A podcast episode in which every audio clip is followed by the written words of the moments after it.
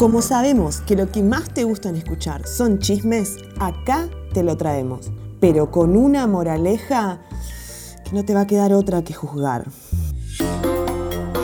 Qué lindas que son las historias con finales inesperados, ¿no es cierto? Bueno, hoy les traigo documentales con altos plot twists para que ustedes chusmeen y saquen sus propias conclusiones.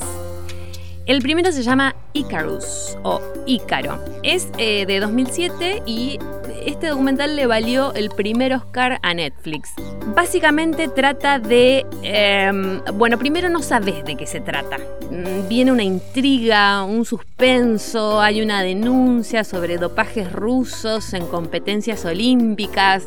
Sabemos que Rusia es potencia mundial en deportes olímpicos y bueno, la pregunta es, ¿Estaría engañando al sistema Vladimir Putin? Y en el fondo de todo esto la cuestión geopolítica, o sea, el deporte como la imagen de la victoria, la competitividad, el éxito. No por nada, eh, el gobierno ruso usa la imagen de sus deportistas como propaganda porque son la imagen del éxito. Hay un uso político. Y bueno, está Estados Unidos ahí denunciándolo. Bueno, se asusta el muerto del desgollado. Y no cuento más. La trama toma un vuelco ahí. El segundo se llama Catfish. Es un documental de 2010 que está en YouTube, en castellano neutro. Es la génesis de muchas cosas de la vida real. A todos en algún momento nos hicieron un catfish en internet. Catfish significa bagre, es el, pescado. Y eh, hay una historia, que es la historia del bagre y del bacalao, eh, cuando antes se llevaba de Alaska hasta China el bacalao en unos contenedores en los barcos, resulta que cuando llegaba la carne estaba como fea, medio pastosa, porque el bacalao estaba estancado ahí en esos containers. Entonces a alguien se le ocurre ponerle uno o dos bagres porque eh, es el depredador natural, para que el bacalao active, se mueva. La moraleja de esta historia es que hay personas en nuestra vida que son nuestros bagres, que nos mantienen alerta, en movimiento. Y ustedes seguramente dicen, Gaby, ¿qué estás diciendo? ¿Qué tiene que ver esto? No entiendo. Bueno, banquen.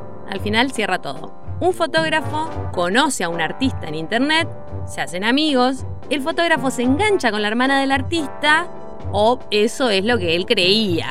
¡Apa! Final inesperado. Esta historia sirve para reflexionar sobre tema relaciones virtuales, tema construcción de la identidad en las redes. Y les voy a tirar una pista más. Fue tan exitoso este documental que MTV terminó haciendo un reality. El otro se llama Don't Fuck with Cats, no jodas con los gatos. Es una serie documental que también está en Netflix. No, no, no. Terrible esta serie. Em, un grupo de personas ve un video en internet, se horroriza, hay un chico asfixiando gatitos, todo horrible, impresiona un poco, aunque está pixelado igual, ¿eh? Esta gente, bueno, crea un grupo de Facebook y empieza a investigar para poder denunciarlo.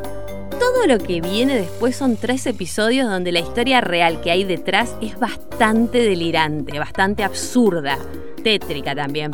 Eh, pero bueno, te hace replantear muchísimo los límites entre todo lo que es redes sociales y bueno, como no todo es lo que parece en la vida real. El último también está en Netflix, vamos a tener que pedirle un auspicio a Netflix, y se llama Tickled, algo así como acosquillados. La palabra viene de cosquillas en inglés. Es un documental neozelandés y es una locura todo, pero una locura en serio. Hay una competencia de resistencia a las cosquillas. Sí, efectivamente eso existe en la vida real y hay mucha guita en el medio. Entonces un periodista se pone a investigar el tema y, y bueno, raro, rarísimo todo. Para no hacerla más larga, mi conclusión de todo esto es, no importa si la historia es simple o irrelevante. El dato acá es saber cómo contarla. Y esto también aplica para la vida real, ¿eh?